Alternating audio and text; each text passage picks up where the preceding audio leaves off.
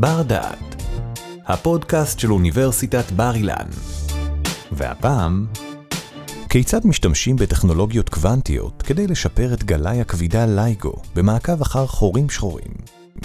קוונטים בחלל עם פרופסור אבי פאר מהמחלקה לפיזיקה.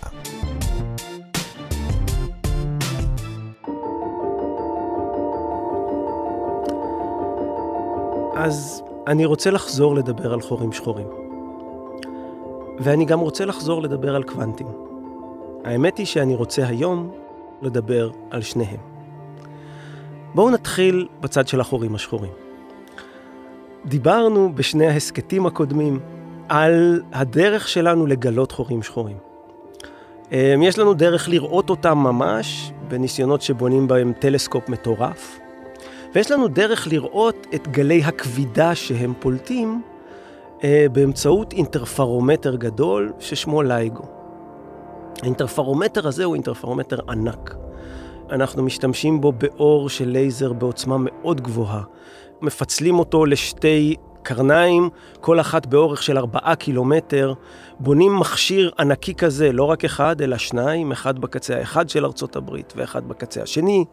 אנחנו משתמשים שם במולטי פס, הרבה מעברים רבים של הקרן כדי להעלות את העוצמה.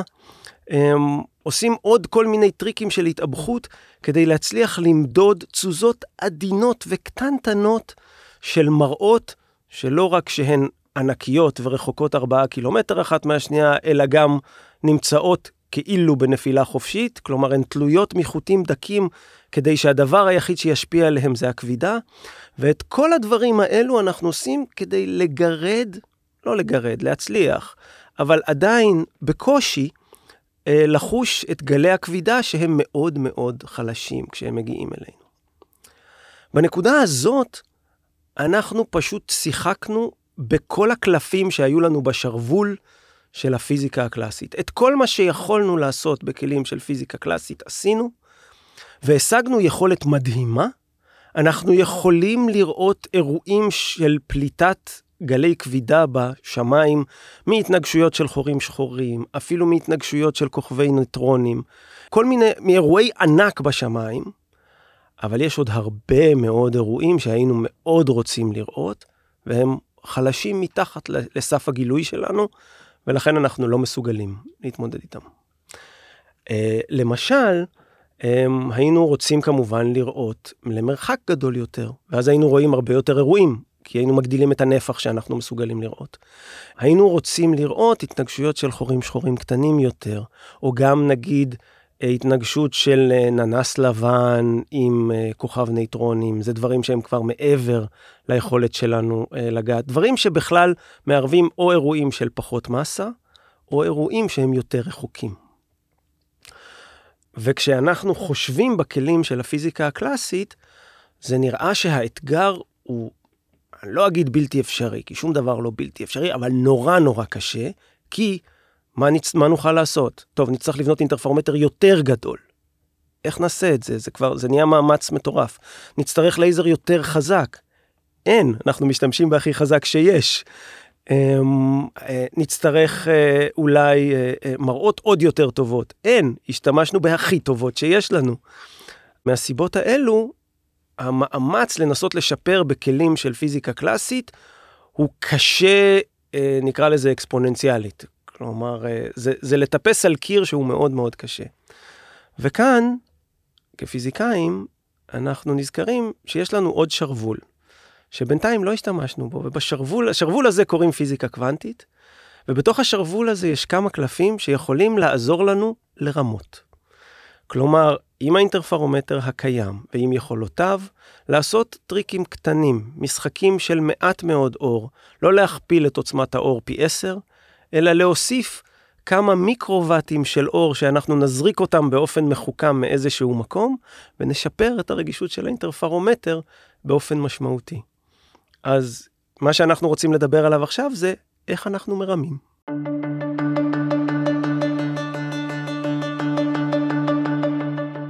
כשאנחנו רוצים להבין איפה אנחנו מרמים, בעצם אנחנו הולכים להשתמש בכלים של מדידה קוונטית. כלומר, אנחנו הולכים להשתמש בתכונות הקוונטיות של האור, כדי לשפר אה, גלאי או מדידה מעבר לגבולות הרגישות שהיו לו באופן קלאסי.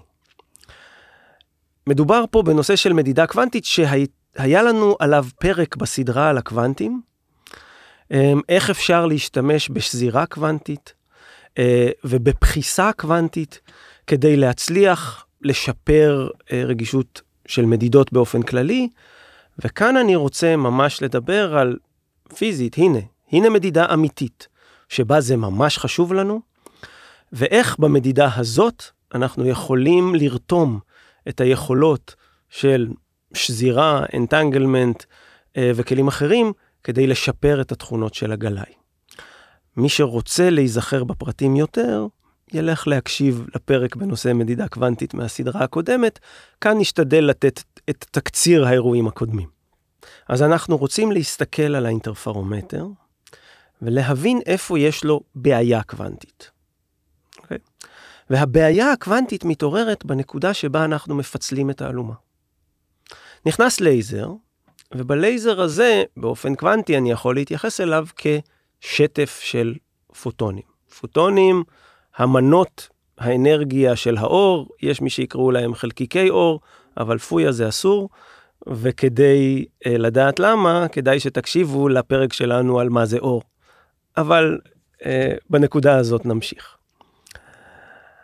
אז אותו שטף של פוטונים פוגע במפצל האלומה ומתפצל. באופן קלאסי, הפיצול הזה הוא פיצול מושלם. הוא יוצר שני עותקים זהים של אותו גל, רק בחצי עוצמה. אבל באופן קוונטי, זה לא בדיוק נכון. זה נכון רק בערך. מה זאת אומרת? כל פוטון שמגיע לבים ספליטר, הוא מחליט אם הוא פונה, הולך ימינה או שמאלה, אבל זה בסיכוי של 50%. זאת אומרת שכשאני שולח 100 פוטונים אל בים ספליטר, אני מבצע כמו 100 פעמים הטלת מטבע. כל פוטון, באופ... בסיכוי של 50% פונה ימינה או שמאלה. ועכשיו אם אני אבדוק כמה פוטונים יש בצד ימין, וכמה פוטונים יש בצד שמאל, אני אראה שיש בערך 50, אבל לא בדיוק, כי 100 הטלות מטבע לא יוצאות תמיד 50-50. ולכן זה רק בממוצע. ההבדל הזה מייצר רעש, והרעש הזה הוא רעש קוונטי. יש לו שם, הוא נקרא שוט נויז, אמ, והוא נובע מהעובדה שלאור יש אופי בדיד, שהוא בא באיזה שהן מנות. אני רוצה להסתכל על התופעה הזאת, שגורמת לכך שהעותקים, שני העותקים באינטרפרומטר אינם זהים, והרעש הזה הוא בסופו של דבר הרעש שנכנס לי למדידה ומגביל את הרגישות של האינטרפרומטר, כנגדו אני רוצה להילחם. ואני רוצה להסתכל עליו מאוד כיוון, שהוא לכאורה מלאכותי, אבל מאוד מאוד, אה, באופן מפתיע הוא אה, מאוד פיזיקלי, למרות שהוא נשמע מלאכותי. וזה האופן הבא. כשאני מביא אלומה אל beam splitter, אז האלומה נכנסת מצד אחד של ה beam splitter ומתפצלת. אבל מהצד השני של ה beam splitter, אני לא מכניס כלום. מהצד השני של הבים ספליטר, מה יש שם? אפס. טוב, באופן קלאסי יש אפס, אבל באופן קוונטי יש ואקום. והוואקום הוא לא כלום. בוואקום יש רעש, יש פלקטואציות ואקום. זה כאילו נכנס משם פלקטואציות ואקום, תנודות, רנדומיות של אור, כלומר בעצם כאילו נכנס משם גל רנדומי שהעוצמה שלו לא ידועה, הוא חלש מאוד. אבל העוצמה שלו לא ידועה, וגם הפאזה שלו לא ידועה, והוא מתערבב לנו עם האור מהלייזר ומקלקל אותו. כי הוא לפעמים מתאבך איתו בונה, ולפעמים מתאבך איתו הורס, ואנחנו לא יודעים מה יקרה, ולכן הוא מרעיש לנו את, ה, את ההתנהגות בתוך האינטרפרומטר. עכשיו, שתי התמונות, התמונה של המחשבה הסטטיסטית על הפיצול של הפוטונים, והמחשבה על התמונה של נכנס מעין רעש, רעש ואקום כזה, מהפורט השני של הבים ספליטר, שתי התמונות האלה הן שקולות. כלומר, הן מתארות את אותה התנהגות. כלומר, אני יכול להבין את מה שקורה באינטרפרומטר מתוך החשיבה הסטטיסטית על הפיצול של האור, ואני יכול גם להבין את מה שקורה באינטרפרומטר, או את המגבלות של האינטרפרומטר, מתוך המחשבה שנכנס לי פה איזשהו מעין רעש מהפורט השני, שהוא מקלקל לי. אבל בואו נבין מה קורה באינטרפרומטר. באינטרפרומטר אנחנו מפצלים את האלומה לשתי זרועות, ואנחנו רוצים למדוד את הפרש הפאזה היחסי. כלומר, אנחנו רוצים שתהיינה לנו שתי אלומות שיש להן בדיוק אותה פאזה. אבל, כמו שאמרנו, בגלל הפיצול יש רעש. יש רעש בעוצמה, הוא פחות מפריע לי, ויש גם רעש בפאזה, והוא זה שבאמת מפריע לי. הייתי רוצה שתהיינה לי שתי אלומות שיש להן בדיוק אותה פאזה, ורעש שוט נויז מונע ממני, אז אני רוצה עכשיו לשפר, אני רוצה לקחת ולעשות את זה יותר טוב מהשוט נויז, יותר טוב מהמגבלה הזאת. וכאן הטריק הוא שבמקום ואקום, אנחנו מזריקים בכוונה דרך הפורט הלא משומש של האינטרפרומטר, אה, רעש שאנחנו קוראים לו באנגלית squeezed vacuum, בעברית ואקום פחוס, עד כמה שאנחנו מסוגלים למצוא שם טוב לעניין, שמה שהוא עושה הוא בדיוק מוריד את הרעש הזה. כלומר, איכשהו הוא מונע, הוא משפר את הקורלציה בין הזרועות של האינטרפרומטר. הוא גורם לכך שבמקום שתהיה בהם באופן יחסי, תהיה, יהיה להם רעש עוצמה, יהיה להם פחות. אבל כאן אני אתקן משהו כי קצת רימיתי אתכם. דיברתי כל הזמן על העוצמה. דיברתי על העובדה שכאשר אנחנו מכניסים 100 פוטונים, אז יהיה לנו 50 ו-50 בממוצע, וההבדלים שאנחנו מדברים עליהם, הבדלים במספר הפוטונים, הם הבדלים בעוצמה. אבל בעצם כאשר אנחנו מדברים על אינטרפרומטר, אנחנו אה, רוצים לדבר לא על עוצמה, אלא על פאזה. כי באינטרפרומטר יש לנו שתי זרועות, והדבר החשוב הוא ששתי הזרועות האלו יהיו באותה פאזה בדיוק. ככל שהפאזה ביניהם תהיה יותר מדויקת זהה, ככה האינטרפרומטר יהיה יותר רגיש להזזות קטנות בפאזה. אני רוצה לה, להוריד את רעש הפאזה של האינטרפרומטר. ולכן אני רוצה ליצור שתי אלומות שיש להן, כמו שאמרנו, בדיוק אותה פאזה. ועכשיו נחזור לאותו רעש ואקום, ומה הוא משפר? אז הוא יכול באמצעים, במצבים מסוימים, לשפר את, את, את העוצמה היחסית בין שתי הזרועות. אז עכשיו אני חוזר לאותו רעש ואקום, וכאן אנחנו רוצים להיזכר בעובדה שפאזה ועוצמה, או פאזה ואמפליטודה, הם אה, קשורים קוונטית. הם קשורים בקשר של אי-ודאות. ולכן, אנחנו לא יכולים לדעת את שניהם בו זמנית. אם אני יודע את האחד טוב, כלומר אם באחד יש פחות רעש, בשני יש יותר. במקרה שלנו, אנחנו מעוניינים להוריד את רעש הפאזה, ואנחנו מוכנים לשלם על זה בהעלאת רעש האמפליטודה. ואותו ואקום פחוס שאנחנו מזריקים, הוא באמת שדה שנראה כמו ואקום, הוא נראה כמו רעש, אבל יש לו רעש אמפליטודה ואין לו רעש פאזה. אה, או יש לו מעט רעש פאזה ויותר רעש אמפליטודה, ולכן הוא פחוס, כי בציר אחד הוא קטן, על חשבון זה שבציר השני הוא השמין, כמו שלקחו כדור ופחסו אותו. אמ, והדבר הזה מאפשר לנו לשפר את הרגישות של האינטרפרומטר, האינטרפרומטר הקיים, לא עשינו בו כלום.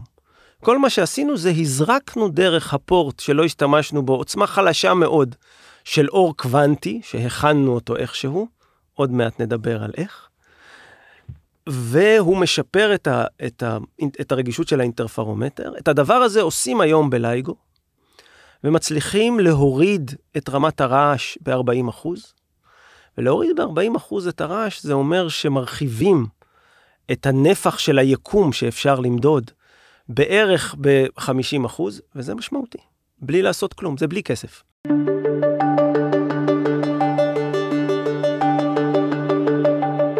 אז עכשיו אנחנו חוזרים אל אותו ואקום פחוס, אל האור הקוונטי המיוחד הזה, שהוא אמנם מאוד חלש, אבל הוא מצליח לעשות קסמים בתוך האינטרפרומטר ולשפר את סף הרעש ב-40 אחוז, ופוטנציאלית בהרבה יותר. אז אני רוצה לספר לכם איך מייצרים את האור הזה, וכאן אני רוצה לדבר איתכם על נדנדות. אני בעצם רוצה לדבר איתכם על משהו שאתם יודעים בערך מגיל חמש, וזה היום שבו עליתם על נדנדה. או היום שבו הצלחתם להבין איך להתנדנד באופן יעיל על נדנדה. כאן אנחנו, אז אנחנו עושים כרגע פאוזה קטנה כדי לדון אה, לרגע בנדנדות ונראה איך בסוף זה מתקשר לנו לאותו ואקום פחוס. כאשר אנחנו יושבים על נדנדה ואנחנו מנסים להתנדנד, זה קצת מוזר שאנחנו מצליחים לנדנד את עצמנו. כי אם הנדנדה עומדת, אז אני, ואני עליה, אז איך אני מניע אותה? אז אם תחשבו קצת על מה שאנחנו עושים, האמת היא שאנחנו עושים הרבה דברים, אני מפשט פה דברים קצת יותר ממה שצריך, אבל יש משהו אחד משמעותי שאנחנו עושים, וזה שאנחנו מושכים את עצמנו עם הידיים כלפי מעלה, אמ, ומורידים את עצמנו למטה. כלומר, כל פעם שהנדנדה מגיעה למקסימום, אנחנו מושכים את עצמנו קצת למעלה, ואז משחררים, ו- וכך גם בצד השני. כלומר, אנחנו בעצם משתמשים בכוח שלנו כדי להתרומם, או לקצר את החוט של, המת... של המטוטלת שלנו קצת, ולהעריך אותו. ואם תחשבו על זה, גם אנחנו עושים את זה פעמיים, בכל פעם שאנחנו מגיעים לשיא, גם בקצה האחד וגם בקצה השני. כלומר, הנדנדה מתנדנדת בקצב אחד, ואנחנו בקצב כפול מקצרים את החוט ומעריכים אותו, מקצרים את החוט ומעריכים אותו. Um, הדבר הזה נקרא הגברה פרמטרית, או, או שינוי פרמטרי של המטוטלת, כי אנחנו משנים את האורך של המטוטלת. ומה שזה עושה, זה משום מה מייצר תנודה. אתם כולכם יודעים את זה, אתם יודעים שכשאתם עושים את זה, אתם מצליחים להתנדנד יותר. למה? כי אתם מושכים את עצמכם כלפי מעלה ברגע הנכון, ואז נותנים לעצמכם יותר אנרגיה פוטנציאלית. אתם מרימים את עצמכם קצת יותר גבוה, נתתם אנרגיה פוטנציאלית, ועכשיו בנדנוד הבא אתם תצליחו להתנדנד יותר. אבל בואו נשים לב שזה מאוד חשוב לעשות את זה ברגע הנכון. בואו נסביר מה זה הרגע הלא נכון. הרגע הלא נכון זה דווקא להוריד כשאתם בקצה, ולמשוך כשאתם בדיוק עוברים למטה. ובמקרה הזה, אם אתם דווקא תאריכו את החוט כשאתם בקצה התנודה, כשאתם בשיא הגובה, ותמשכו בזמן כשאתם למטה, אז במקום להאיץ, אתם תאטו ותעצרו את התנודה. זאת אומרת שכאן יש לנו תנודה שהיא מוגברת אם היא בפאזה הנכונה. כלומר, מה זאת אומרת הפאזה הנכונה? אם אני עכשיו מעלה ומוריד, אני צריך להעלות ולהוריד בפאזה הנכונה כדי להגביר את התנודה. אם אני אעשה את זה בפאזה הפוכה, אז במקום להגביר אני אנחית. עכשיו בואו נניח שיש לי כזאת מטוטלת שהיא מתנדנדת באופן רנדומי, שהיא מתנדנדת כמו רעש. ועכשיו מה שאני עושה לה זה אני מקצר ומאריך לה את החוט. אז אם במקרה היא מתנדנדת בתנודה שתוגבר, שהיא בפאזה הנכונה אליי, אז אני אגביר את זה, ותהיה יותר. ואם היא במקרה מתנדנדת בפאזה השנייה, ואני לא יודע באיזה פאזה היא מתנדנדת מראש, אז זה יונחת, והיא תעצור. עכשיו אנחנו חושבים על זה שמה זה הוואקום האלקטרומגנטי. הוואקום האלקטרומגנטי הוא תנודה של מטוטלת אלקטרומגנטית, גל אלקטרומגנטי. הגל הזה הוא כאמור גל שהוא, אמרנו ואקום, זה כמעט אפס. אבל אמרנו גם שזה לא בדיוק אפס. יש שם איזושהי תנודה באמפליטודה מאוד קטנה ובפאזה לא ידועה. ועכשיו אני בא ומכניס אותה לתוך גביש. ולגביש הזה אני מכניס לייזר שהוא מתנהג כמו לקצר ולהאריך את החוט של המטוטלת. הוא עושה את התרגיל הזה, קוראים לו פאמפ, והוא עושה את התרגיל הזה של לקצר ולהאריך את החוט של המטוטלת, ואז מה הוא עושה לוואקום? הוא מגביר את רכיבי הוואקום שהם בפאזה הנכונה, ומנחית את רכיבי הוואקום שהם בפאזה הלא נכונה. והרי לכם סקוויזד ואקום, או ואקום פחוס. ההפתעה הקוונטית פה היא כלומר, תיארתי לכם את ההתנהגות של נדנדה, ואיך היא מתנהגת על תנודות קלאסיות, והעובדה שכשאנחנו מקצרים ומעריכים את החוט, התנודה הקלאסית מוגברת או מונחתת. וההפתעה היא שכל מה שאמרתי עובד בדיוק כמו שהוא, גם כאשר מה שאנחנו מכניסים לנדנדה זה כלום. כלומר, אנחנו מכניסים לה את הוואקום, אבל הוואקום איננו אפס, ולכן זה פועל גם על הוואקום ומייצר את אותו ואקום פחוס, שהוא מתנדנד רק בפאזה אחת ובשנייה לא. וכאשר אני משלב אותו בתוך האינטרפרומטר, בפאזה הנכונה, ואת העניין הזה יש המון המון טכניקה איך לעשות כדי שהוא באמת ייכנס לשם בפאזה הנכונה, הוא בדיוק עושה לנו את הקסם הזה שמנחית את התנודות, כלומר מנחית את אי הוודאות בפאזה על חשבון זה שהוא מגדיל את אי הוודאות בעוצמה, אבל לא אכפת לי. אז uh, סיפרתי לכם, ואפילו פחות או יותר הסברתי לכם, איך אנחנו מייצרים ואקום פחוס. Um, אבל השם ואקום פחוס הוא קצת מטעה. כי זה נשמע כאילו היה לי ואקום, שזה כלום, אפס פוטונים, ועשיתי לו איזה מין קסם והוא נשאר ואקום, רק פחסתי אותו. אבל זה לא נכון, ואקום פחוס איננו ואקום, הוא מצב שונה. וואקום פחוס, יש בו אור, אור חלש, אבל יש בו אור, והאור הזה מורכב מזוגות של פוטונים. זוגות שזורים של פוטונים, מפני שהאור הזה, כאשר אנחנו מייצרים ואקום פחוס, אנחנו בעצם נכנסים לתהליך שבו נפלטים רק זוגות. כלומר, נגיד התחלתי מוואקום, ואני מתחיל בתהליך הפחיסה, אז יכול להיות שאני מוסיף לו זוג אחד של פוטונים, אבל אני אף פעם לא מוסיף לו פוטון בודד. או שהוספתי זוג, או שלא הוספתי. ואולי הוספתי עוד אחד. אז יש לי שם, כמו שאנחנו יודעים, סופר פוזיציה קוונטית של ואקום וזוג פוטונים, ואולי שני זוגות פוטונים, כלומר ארבעה פוטונים ושישה וכן הלאה, וככל שיש שם יותר זוגות של פוטונים, ככה ואקום יותר פחוס, אבל הוא גם פחות ואקום, יש בו יותר פוטונים. כלומר, מדובר בתהליך שמייצר זוגות פוטונים שזורים. והשזירה הזאת עומדת בבסיס התכונות של uh, הוואקום הפחוס הזה, ואם עכשיו דיברתי בשפה של ואקום פחוס, יכולתי לדבר בשפה של זוגות פוטונים ולתאר את אותו תהליך, ופגשנו את התהליך שמייצר זוגות פוטונים שזורים. אם נשים לב, יש לנו כאן מצב שיש בו או כלום או זוג. כלומר, אם יש פוטון אחד, יש בוודאות את השני, אה, שזה קורלציה בזמן. אה, אני לא יודע מה האנרגיה של האחד ואני לא יודע מה האנרגיה של השני, אבל סכום האנרגיות שלהם מוגדר על ידי אותו פאמפ שהזכרתי קודם, אה, שממנו נוצר הוואקום הפחוס. אה, וכאן, וזה בדיוק התהליך שבו אנחנו מייצרים, כאמור, פוטונים שזורים להרבה מאוד שימושים, אבל כאן הם משרתים אותנו כדי לשפר את המדידה הכי רגישה בעולם, ולעשות אותה יותר רגישה מזה, בלי לשלם כלום. ובעצם באופן כללי, מה שקורה אצלי במעבדה, זה בדיוק זה.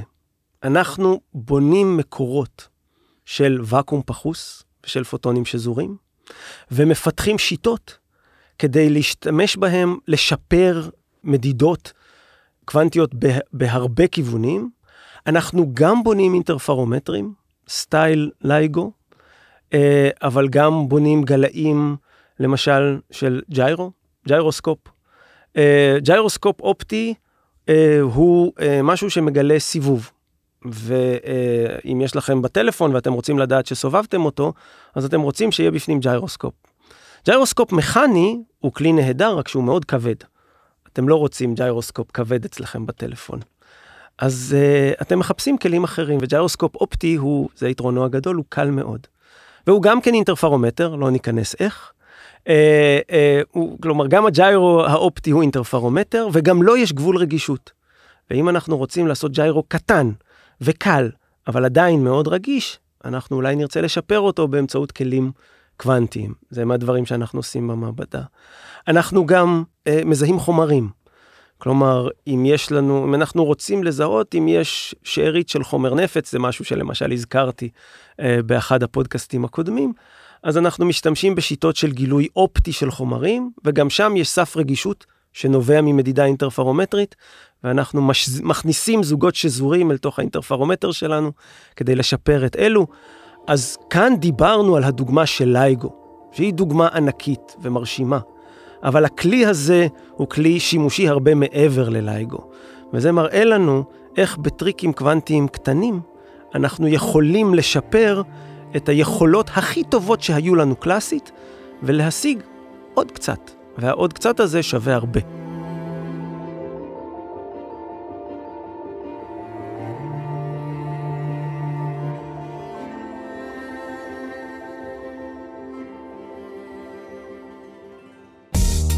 תודה שהאזנתם לנו. באפליקציית בר דעת מחכים לכם עוד הרבה פודקאסטים מחכימים. אתם מוזמנים לצאת איתנו למסעות נוספים אל העבר ואל העתיד. בר דעת, אפליקציית הפודקאסטים של בר אילן, משפיעים על המחר, היום.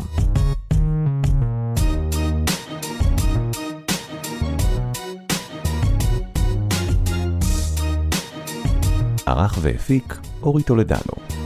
תודה על ההאזנה.